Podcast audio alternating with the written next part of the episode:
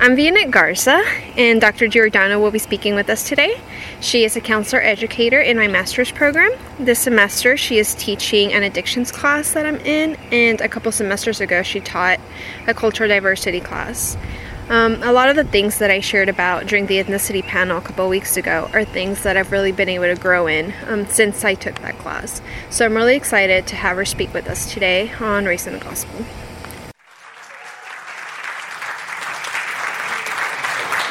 Thank you. That's awesome about an ethnicity panel. I didn't know that you were a part of that, so we'll have to catch up on that. Okay, thank you so much for having me here today. I'm really excited about this topic. So, um, when approached for this opportunity, I was um, just said yes very quickly, and I love um, talking about this. And so, um, I'm just going to dive right in and wanted to let you all know that I'm not a theologian, um, but I am a nerd. Okay, so um, I love to study, and that's probably why I was in school for so long, and now I work for a university. But I love studying, and I've been studying the Bible more than any other topic or book in my life. And there's a lot I don't know, a lot I don't fully understand, but God has taught me a thing or two um, over the years through my study of His Word. Um, and one of the most important things that I've learned is that the Christian faith is active. And so there are a lot of references about this throughout Scripture. Uh, just a few examples. James, Jesus' brother, wrote, Do not merely listen to the word and so deceive yourselves, do what it says. So, pretty concrete. Our faith um, should be acted out. Jesus, as recorded by Luke, identified his family as those who hear God's word and put it into practice. So that is who Jesus said are my brothers and my sisters, um, are those who hear the word and put it into practice. And then the disciple John wrote, Dear children, let us not love with words or tongue, but with actions and in truth. So I could go on and on with examples from Scripture about how our faith is much more than just reading or studying or listening to the word, but it's actually putting it into practice. It's doing something with it. It should affect our behaviors. Our faith in Jesus is active. So, with this in mind, I want to talk about one specific passage of Scripture this morning and how it compels us to act in today's culture. So, if you brought your Bibles, if you would turn with me to Isaiah, the book of Isaiah, chapter 58. Now, Isaiah was a man called by God to serve as his prophet. So, at this point in history, um, the nation of Israel has split into two kingdoms. So, you have the northern kingdom called Israel, the southern kingdom called Judah. And Isaiah was a prophet for the southern kingdom, so a prophet in Judah. And his charge was to call God's people back to God, to repent and to turn back to God. So, although the people claimed to love God with their mouths and with their words, their actions proved otherwise. So, it was incongruent between their words and their behaviors. So, let's look at Isaiah chapter 58, beginning in verse 1 says, Shout it aloud, do not hold back. Raise your voice like a trumpet. Declare to my people their rebellion, and to the house of Jacob their sins. For day after day they seek me out. They seem eager to know my ways, as if they were a nation that does what is right and has not forsaken the commands of its God. They ask me for just decisions and seem eager for God to come near them. Why have we fasted, they say, and you have not seen it? Why have we humbled ourselves and you have not noticed? Yet on the day of your fasting, you do as you please and exploit all your workers. Your fasting ends in quarreling and strife and in striking each other with wicked fists. You cannot fast as you do today and expect your voice to be heard on high. So, do you see what's happening here? The people of God seem eager to know him. They may proclaim with their words, God, we love you. God, we want to worship you. They're saying all the right things, but their actions are telling a different story. Their actions didn't match their words. So, in one moment, they are praying to God and they're honoring him with their words, but in the next moment, they're exploiting the vulnerable. They are taking advantage of people. They're violent. Uh, they're looking out for their own interests instead of the interests of others. So, before we judge these folks too harshly, can't we see ourselves in these people just a little bit? That sometimes with our words we may say, I'm a Christian, I believe in God, and that my faith is really important to me, but with our actions, we might do things counter to what God asks us to do. We may judge other people, slander others, gossip about others. We might turn a blind eye to things that are going on in the world that we should be paying attention to. We might look out for our own interests rather than the interests of others. So, the words that Isaiah says to the people of Judah are really just as relevant to us today because we all play the role of the hypocrite from time to time. So, let's continue um, starting in verse 5. Is this the kind of fast I have chosen? Only a day for a man to humble himself. Is it only for bowing one's head like a reed and for lying on sackcloth and ashes? Is that what you call a fast, a day acceptable to the Lord? Is not this the kind of fasting I have chosen? To loose the chains of injustice and untie the cords of the yoke, to set the oppressed free and break every yoke? Is it not to share your food with the hungry and to provide the poor wanderer with shelter? When you see the naked, to clothe him, and not to turn away from your own flesh and blood? Then your light will break forth like the dawn, and your healing will quickly appear. Then your righteousness will go before you, and the glory of the Lord will be your rear guard. Then you will call, you will call, and the Lord will answer. You will cry for help, and he will say, Here am I. To me, this is one of the most compelling and convicting passages of Scripture. God is saying, Do you really want to worship me? Do you really want to show me that I'm the Lord of your life? Do you really want to honor me? Then fight injustice, set the oppressed free, feed the hungry, take care of the poor, clothe the naked, take care of your family. Worship me by loving those I created, those who are made in my image.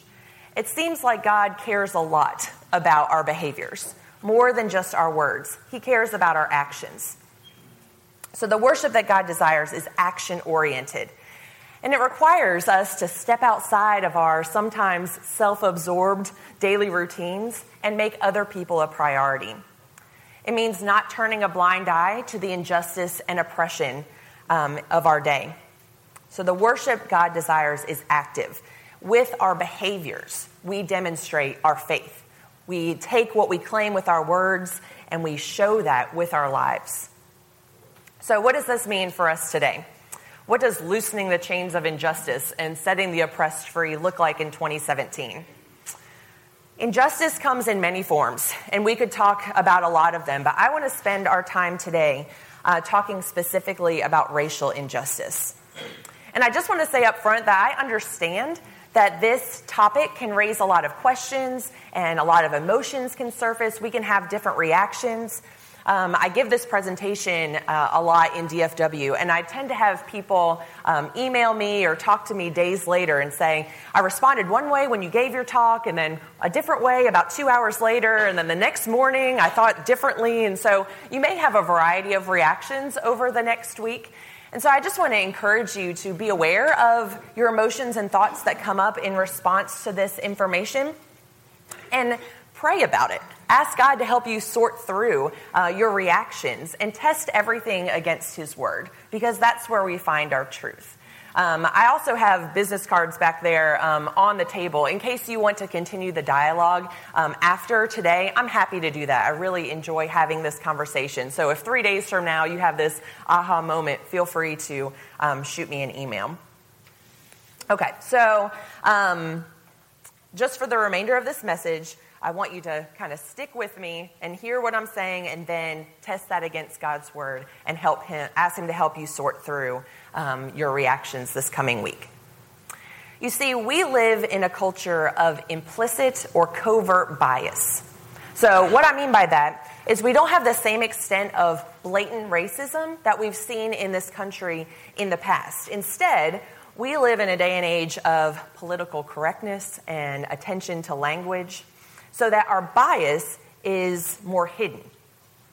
You see, despite our efforts to appear bias free, we live in a social system that values some groups while devaluing others, and that creates bias from very early ages, we recognize that there are some traits and some features in our country that are prized or esteemed more than others. So we become aware of this at very young ages. Let me give you an example. Um, Samuel Ortiz, a Latino man, wrote, As a child, you understand intuitively what and whom society values. By the age of five, I knew I was living in a society where I looked and sounded different from most other people, and that this was not a good thing. So he didn't end that statement by saying, I looked and sounded different from most other people, and that was celebrated. That was appreciated. Everyone liked it. We talked about it. It, it drew us closer. Instead, he's saying, I didn't look and sound like the majority, and that was a bad thing. So that's what oppression looks like in 2017. That a five year old becomes aware that the hand that he was dealt at birth was not a winning hand. That is oppression. Um, that being different from the majority is not celebrated or appreciated in this country. It's seen as a bad thing. So in 2005, uh, Kiri Davis demonstrated this same truth by replicating a study that was actually conducted by um, doctors Kenneth and Mamie Clark in the 30s and 40s. And what doctors Clark did, they asked black children if they prefer- preferred to play with white or black dolls. And what they found in the 30s and 40s was that the majority of black children preferred to play with the white dolls. So Kiri Davis decided to check to see have we uh, changed since then? Has there been progress in 2005? So she did the same experiment um, with uh, four, five, six year old uh, black children and asked them which doll they preferred to play with, the white or the black doll. What she found was over 70% of the black children preferred to play with the white doll, saying that this was the good doll and this was the nice doll because she was white. So, how are four, five, and six year old kids coming to the conclusion that white skin equates to goodness or kindness or intelligence or morality? The answer lies in the brokenness of our social system, which privileges some groups while oppressing others. We live in a country where the white racial group is valued and esteemed by society and other racial groups are systematically disadvantaged. Members of the white racial group experience advantages and unearned benefits simply due to their racial group membership, while others outside of that racial group experience difficulties and hardship simply due to their group membership. Now, I understand the pushback that comes with the phrase white privilege. Again, I've, I've taught this class, I've given these talks, I understand how people hear that. It sounds like an accusation against white people um, that they might be bad people or that their lives have been really easy and they haven't had to work for anything, um, that things have just been handed to them on a silver platter. So I invite you, even just for our time together today, uh, to let me provide a different definition of white privilege. It really doesn't have anything to do with you as an individual, if you are a white person in the room. Um, it doesn't have anything to do with your personal morality or goodness. Instead, white privilege simply refers to advantages and benefits that come from being categorized in the white racial group. So it has much more to do with systems rather than individuals. So if society categorizes you as um, a white person in the white racial group, you receive benefits that you really did nothing to earn other than having white skin. These advantages often are outside of our awareness because those in the privileged group assume that these advantages are available to everyone. So when others don't seem to have these advantages, we think it must be due to poor decision making, maybe they made bad choices, perhaps they're inherently lazy or selfish in some way, or maybe it's just bad luck. But rarely do we assume that the social system that we're living in has anything to do with it. Because we romanticize this idea of justice, and we believe in this global sense of fairness that if you work hard, you can achieve anything that you want. Um, that's what we're taught to believe. And this way of thinking is actually really common among members of the privileged group because for them, it's often a reality. They often can achieve um, a lot of what they want through hard work. because they have access to resources, they have opportunities. Um, they're treated without suspicion, they're given the benefit of the doubt in our society. So if they try hard enough, they likely can achieve their goals. But there's another reality that exists that is just as true. And that's the reality of those who are not in the privileged racial group. They face unjust and unequal treatment simply due to their racial group membership. They're denied opportunities, they don't have access to resources, they're often treated with um, suspicion, not given the benefit of the doubt, and for many, they can work as hard as they possibly can and still not achieve the same results as members in the privileged group simply due to a system that operates against them. Now, it's likely at this point you're asking for some examples, and I hope that you are, because as Christians, if we're called to fight injustice and oppression, we have to know what it looks like in order to do something about it. Um, so, let me give you some examples of systemic privilege that comes with membership in the white racial group, and then I'll give you some examples of systemic oppression. So, Peggy McIntosh, a white woman, decided to write some papers and even a book about white privilege. Her goal was to make the invisible privileges and advantages that come from being white visible. So, she wrote an article, White Privilege Unpacking the Invisible Knapsack. It's widely cited, a lot of people use it in their college classes. Uh, so, I want to tell you just a few examples from that article that she lists that are unearned benefits that come from being white. So she says that whites can choose to be around others who look like them the majority of the time. So I just want to pause here um, with that one. So I speak on a panel, um, and it um, are other professionals who are passionate about topics of diversity. And one of the men, a black man on the panel, uh, he often says that it surprises him when he hears white people say that they've never had the experience of being the only white person in a room. And he says that he had to get used to that very early on of walking into a room and having no one else look like him. Uh, that that the awkwardness or the discomfort that could come from that, he had to just get used to that at an early age. So that is one of these invisible advantages that come with being a member of the privileged white group that you may have never had that experience of being the only person who looks like you in a room. Whites can also easily identify superheroes, Disney princesses, cartoon characters that look like them. Again, another unearned advantage. Whites can generally assume that their neighbors will be positive or at least neutral towards them when they move into a new neighborhood. So rarely have I moved and thought, I wonder if the people in this neighborhood are going to approve of me being there. I've actually never had that thought. Um, again, an advantage that comes from being in the white racial group. Whites can go shopping without being followed by store employees. Whites can buy flesh colored band aids that actually match the color of their skin. Whites are never asked to speak on behalf of their entire racial group. So, again, I've been in school for a long time. No one has ever called on me and said, Amanda, could you give us the white perspective? Could you just speak for all white people? That's never happened to me. So, these are just a few that she listed. Another really important one is that if a white person commits a crime, it does not reflect poorly on all whites. And I think this is very relevant uh, to our day and age. Um, again, when I'm watching the news in the evening and I see a crime that's um, widely publicized, a lot of the news outlets are covering it, and that crime is committed by a white person, I don't think that reflects any way on me at all. I've actually never had that thought of, I wonder how this is going to reflect on white people. Um, never had that thought. Again, one of the gentlemen on the panel that I serve on, he says when he's watching the news in the evening, he is just praying that that crime is not committed by a black man.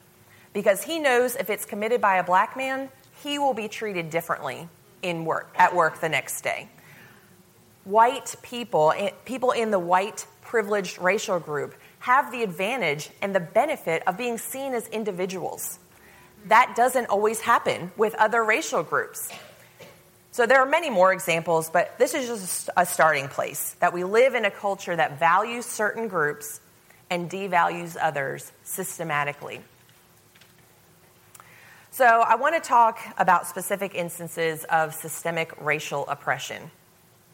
I'm going to give you examples from some different realms of society, starting with the media. Evidence of systemic privilege and oppression exists in the news. How the news is communicated, what images are used to tell the stories. So, who is seen in handcuffs on the news? How long is that picture kept up on the screen compared to perpetrators of other races? Researchers have found that mugshots of black suspects are more likely to be used in media reports compared to white suspects. The media is more likely to use a yearbook photo of a white suspect. So consider Brock Turner. Do you remember him? He was a Stanford swimmer, raped an unconscious woman. His yearbook photo was displayed on TV and in the newspapers even after a mugshot was attained. And this is not a privilege that's afforded to black suspects. We see that in research. Another example of systemic oppression in the media is just in the headlines uh, that the media chooses to use to depict pictures that go along with stories. So, a really popular example of this, you may have heard it, um, after Katrina hit New Orleans, a newspaper printed a photo of a young black man um, wading through the water carrying food and a bag of um, soda and bread and some other things. And so um, the caption under this picture, printed in the newspaper, said, A young man walks through chest deep floodwaters after looting a grocery store in New Orleans. Okay? So just let the connotations of that sink in. This survivor is looting a grocery store. But later, the newspaper printed another photo, this time of a couple, a white couple, a man and a woman, also carrying food. And the caption read Two residents wade through chest deep floodwater after finding bread and soda from a local grocery store. These headlines reveal the implicit or covert bias that is inherent in this social system that privileges some while devaluing others. Even more recently, after the Olympics in Rio last year, an online newspaper headline read Michael Phelps shares historic night with African American. So her name is Simone Manuel. And I'm wondering, what would the reaction have been if the headline read, White male shares historic night with Simone Manuel? People would be like, What? What is this? Why don't they say his name? But even name recognition is not a privilege held by all. So I'll give you one last example of systemic oppression in the media. A man named Jack Shaheen analyzed a thousand movies that had an Arab character. In 936, so almost 94% of those movies, the Arab character was the villain. So think about the effect of this. You see one movie with an Arab character as a villain, okay. Two movies, he's a villain, okay. Ten movies, what about a hundred movies? where the Arab character is a villain. Society begins to internalize these messages that Arabs can't be trusted, that they're deviant, they're criminal, they're dangerous. I need to be fearful of them.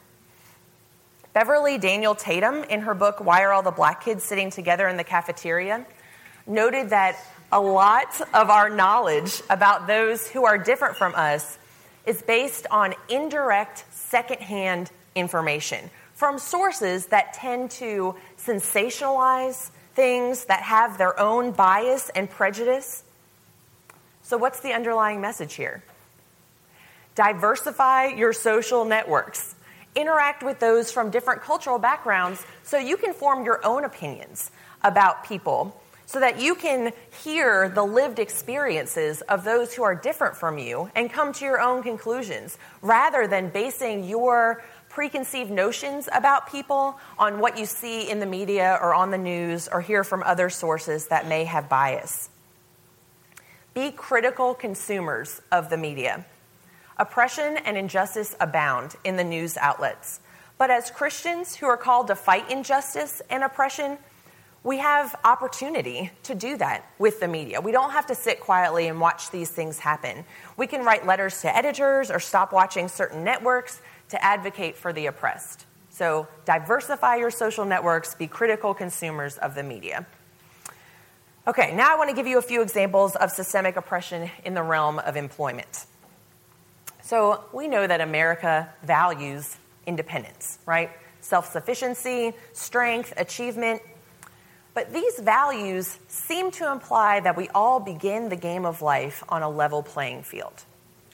We're led to believe that everyone has the same opportunities, the same access to resources, and is treated the same way by society. So everyone should be able to be independent and self sufficient and strong and achieve their goals. One of the biggest myths perpetuated by this broken system that privileges some while oppressing others is that we all begin life on a level playing field. So I want to illustrate with a quick story, which is going to be fun since some of my students are actually in the room. And usually I tell the story when they're not around, so we'll have to see their reactions. So, uh, in the diversity course that I teach, I usually begin the semester with an activity. It's called the brown bag activity. And what I do is I ask my students to um, come forward and they stand in a circle. And I pass out these brown paper bags and I tell them that we're going to play a game, and the winners get candy. So I don't know if you know this, but grad students will do almost anything for candy, so I usually get a lot of buy in straight from the beginning. So I have the students stand in a circle, and I say I'm going to pass out these brown paper bags, and their goal is to get four of a kind. So inside the bags, there's all sorts of objects like golf tees and paper clips and pipe cleaners, and they have to trade and barter to get four of a kind. So I pass out the bags. Everyone's getting really, you know, these are grad students, so they're typically competitive anyway, and now there's candy on the line, so they're really ready to go. So I pass out the bags and I say, okay, ready, set, open the bags, go. And so some open the bags and they have about nine items in there. So they have three, three of a kind. And so it's really easy for them to win, right? Really easy to get four of a kind. They just have to trade one thing and they have four of a kind. So within 20 or 30 seconds, a couple of students end up winning. They run up to the front. I say, I'm looking for my first five winners. I already have two. Here's some candy. And the winners are usually feeling pretty good about themselves. Like, man, I am good at this trading game. I should play this more often. I won. I got the candy. I feel good about myself. But little do they know, others opened their bag and there was one thing in the bag, one item in the bag. So they quickly realize I have nothing to trade. There's no possible way I'm going to get four of a kind. That there's no way I can win this game. So, a couple of reactions. Some of them just sit down and they say, I can't win this. I don't like this game. I'm a little angry at Dr. G for facilitating this. I'm not getting the candy, so I'm sitting down. Others get a little bit irritated with the winners and say, Well, this isn't fair. This game isn't fair. You're winning, you're celebrating, you're eating your candy, but what about us? And so we spend the rest of the class period processing that activity. And what we find is that those who open the bag and find nine things inside, they think everyone else also has nine things in their bag. So they're proud of their accomplishments. They're kind of joking a little bit about the candy that they get. Whereas those who only have one or two things in their bag are very aware of what they don't have. They're very aware that this game is set up so that they cannot win in the same way that those with nine in their bag can win. So, do you see the parallels there? That's how I like to start the semester talking about privilege and oppression. Because some members of our society are born with only one item in their um, metaphorical bag. The cards are stacked against them from the beginning. So, these individuals may live in an area zoned for a rundown school where they don't have computers, they don't have textbooks for every student, perhaps they don't even have reliable air conditioning to make it a comfortable learning environment. Um, the teachers never stay for more than a year, and they don't have the luxury of a school counselor to help them fill out FAFSA forms or college applications. These individuals may need to get a part time job while they're going to school. So they leave school, go work a shift, and then come home and start writing their English essay or work on their math homework at midnight after their shift. These individuals may have never had anyone ask them where they're going to college, and they never thought that was even a possibility. These individuals may have experienced discrimination and racism and hate crimes since childhood. So consider the impact of that on their self worth their confidence in themselves, their morale. Now compare those individuals to students who are raised in a middle class area, zoned for a beautiful school that's well equipped with every technological device and amenity that you can think of.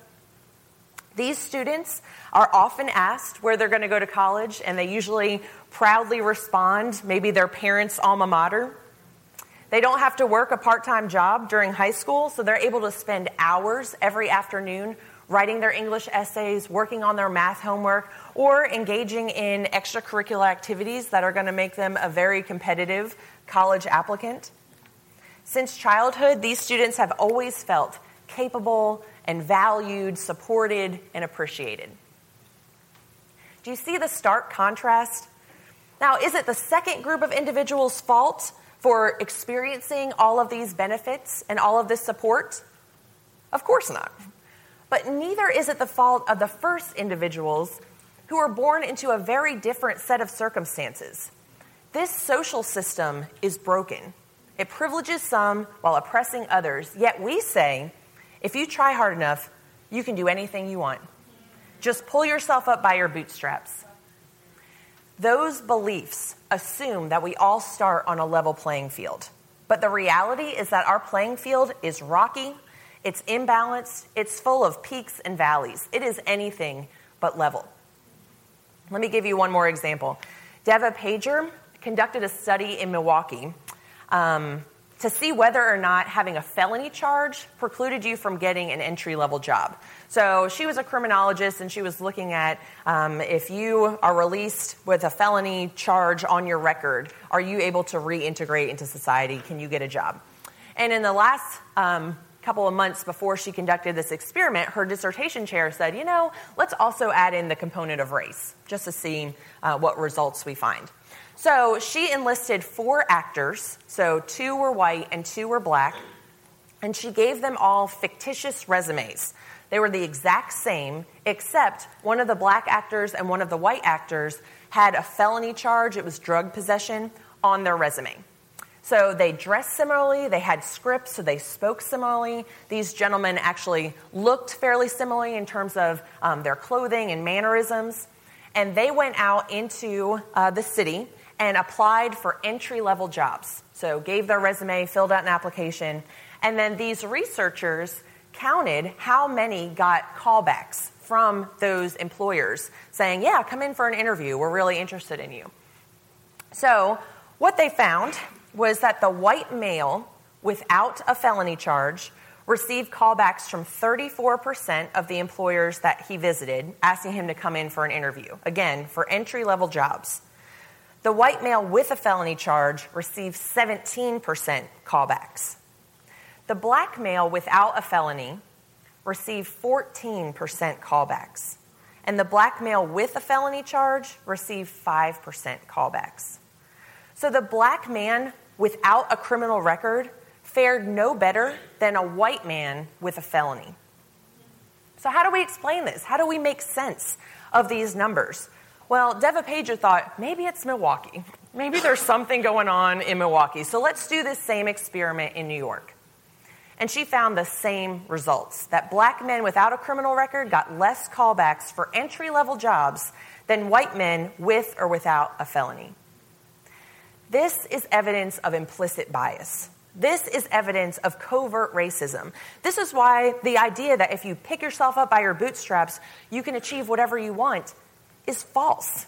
It's not a level playing field. There are advantage groups and there are disadvantage groups. Now, let me talk about one more realm of um, society that's affected by systemic oppression, and that's the criminal justice system. So, Michelle Alexander wrote a powerful and provocative book called The New Jim Crow. It details how law enforcement and the implementation of law can be used to keep people of color down and to raise white men and women up. Now, an example is cocaine law. So, I'm a addictions counselor by trade, and I care a lot about um, public policy around um, drugs and alcohol and treatment and things like that. But there's something very peculiar when it comes to cocaine. So, cocaine is the same drug but can manifest in different forms, right? So, we have powder cocaine, we have crack cocaine. Um, powder cocaine is very expensive, while crack cocaine um, is much cheaper. So you would think that laws around cocaine offenses would be similar, right? Despite the form that it happens to come in. But prior to 2010, this was not the case. The penalty for crack cocaine offenses were 100 times more severe than powder cocaine offenses. And you may be thinking, why? What's the difference? Well, there's a big difference in the demographics of those who use these different drugs. Powder cocaine is used by the affluent, while crack cocaine tends to be used by those in lower socioeconomic statuses. And we know that members of oppressed racial groups are overrepresented among the poor.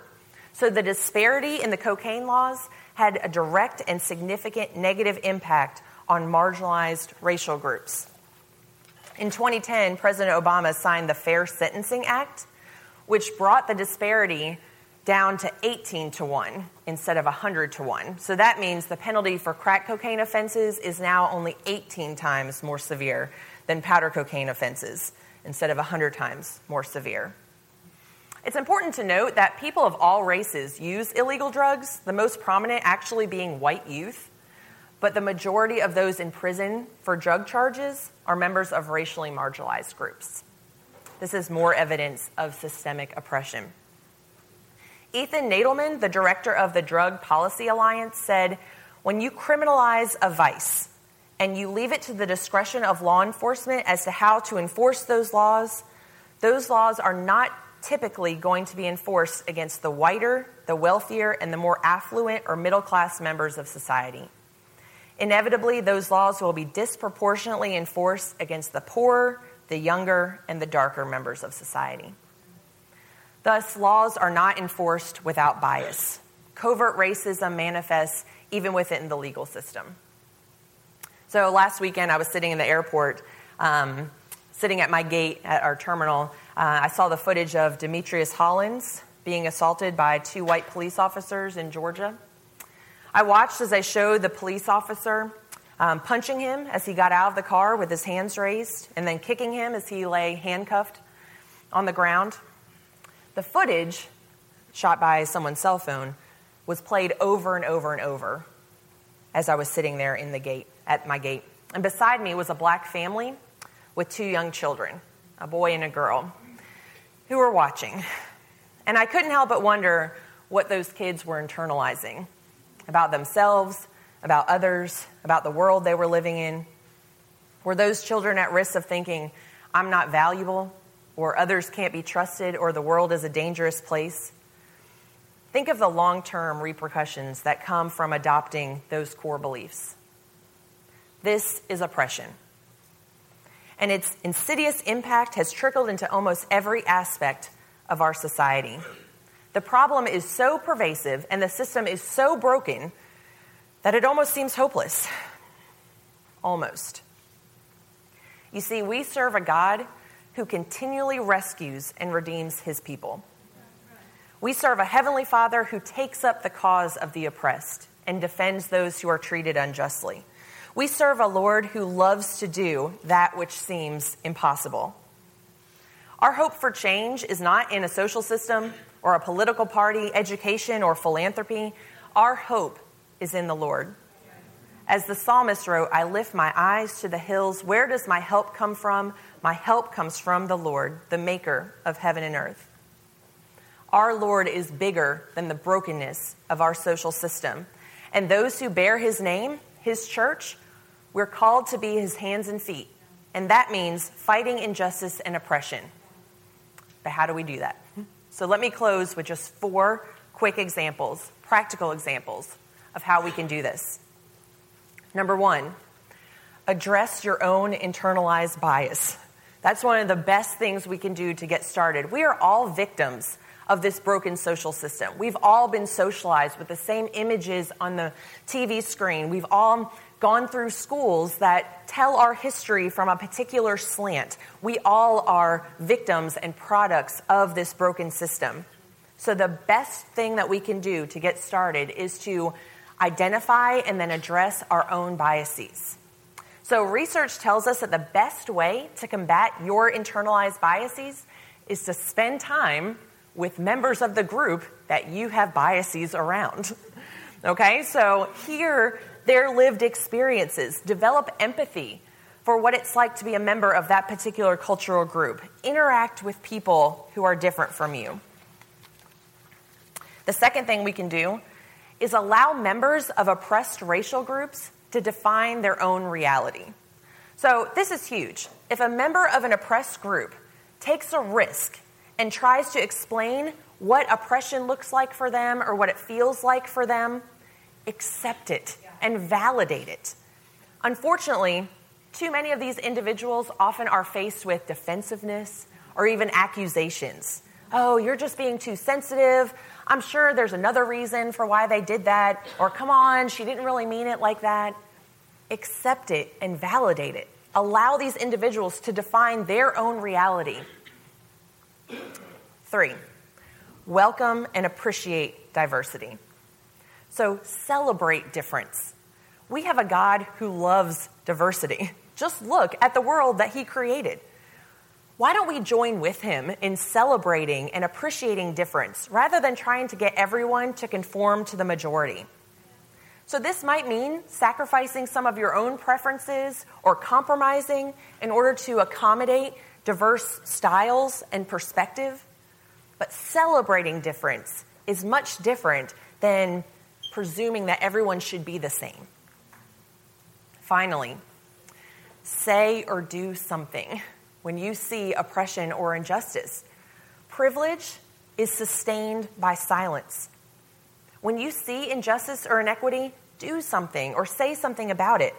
Members of the privileged group should see it as their responsibility to change this broken system, rather than the burden of those on oppressed groups to make changes. Think of how illogical that is to say, although you don't have much power and although you don't have much influence, you need to change this broken system. That doesn't make any sense. It needs to be white people talking to other white people saying, this is not okay. This oppression, this injustice is not okay, and we need to make changes. One of my favorite Martin Luther King Jr. quotes is In the end, we will remember not the words of our enemies, but the silence of our friends. Being silent perpetuates this broken system of privilege and oppression. So have conversations about racial injustice. Maybe even this week, start the conversation. Listen to the lived experiences of members of oppressed groups. Talk with members of privileged groups about the injustice of this system and make it a priority to start the conversation within your own social circles. Now, I recognize that fighting injustice and oppression is hard, and it might lead to awkward conversations. It might mean taking risks. It might mean stumbling and making mistakes along the way. So, why would we do it? What motivates us? Well, as Christians, we're motivated by the love we have for our Heavenly Father. We want to worship Him in the way that He desires, right? And He outlined what He desires in Isaiah 58. We want to love not just with words, but with our actions and with our behaviors. Our Heavenly Father calls us to love those created in His image. He calls us to fight injustice and oppression. And when you consider all that God has done for us, how can we not be motivated to do what we can to change this broken system of privilege and oppression? I think one of the most beautiful aspects of this passage in Isaiah 58 is that God asks us to do all the very things that He's already done for us. He asks His people to care for the poor, the hungry, the oppressed, the naked, and the wanderers. Well, God provided for us when we were poor. In Isaiah 55, it says, Come, all you who are thirsty, come to the waters, you who have no money, come buy and eat. Come buy wine and milk without money and without cost. God fed us when we were hungry.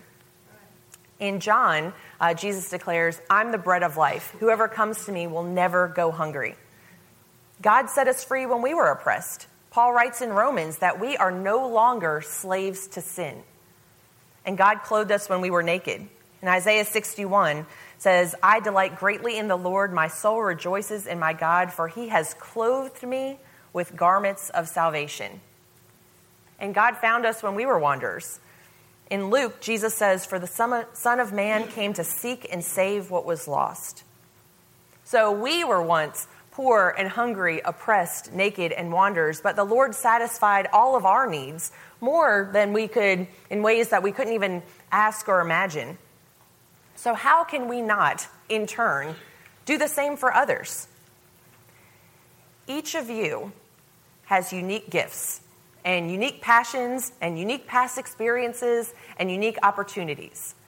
So, how will you use these things to help loose the chains of injustice and set the oppressed free? You see, this is the true fasting that God desires. It's active, it's other oriented, and it's motivated by our gratitude for what our Heavenly Father has already done for us. Let us pray.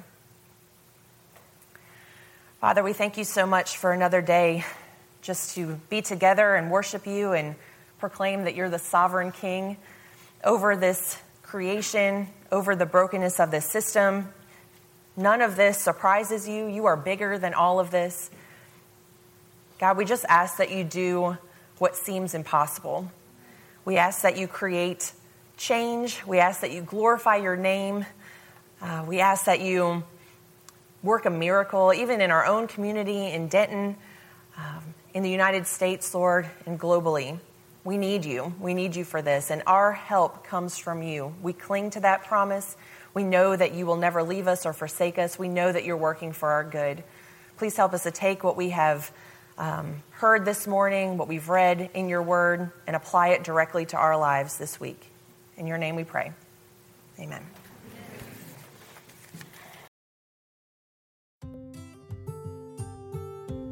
Thanks for joining us for our sermon podcast.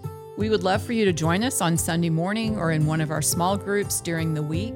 And you can get more information about that at dentonnorthchurch.com.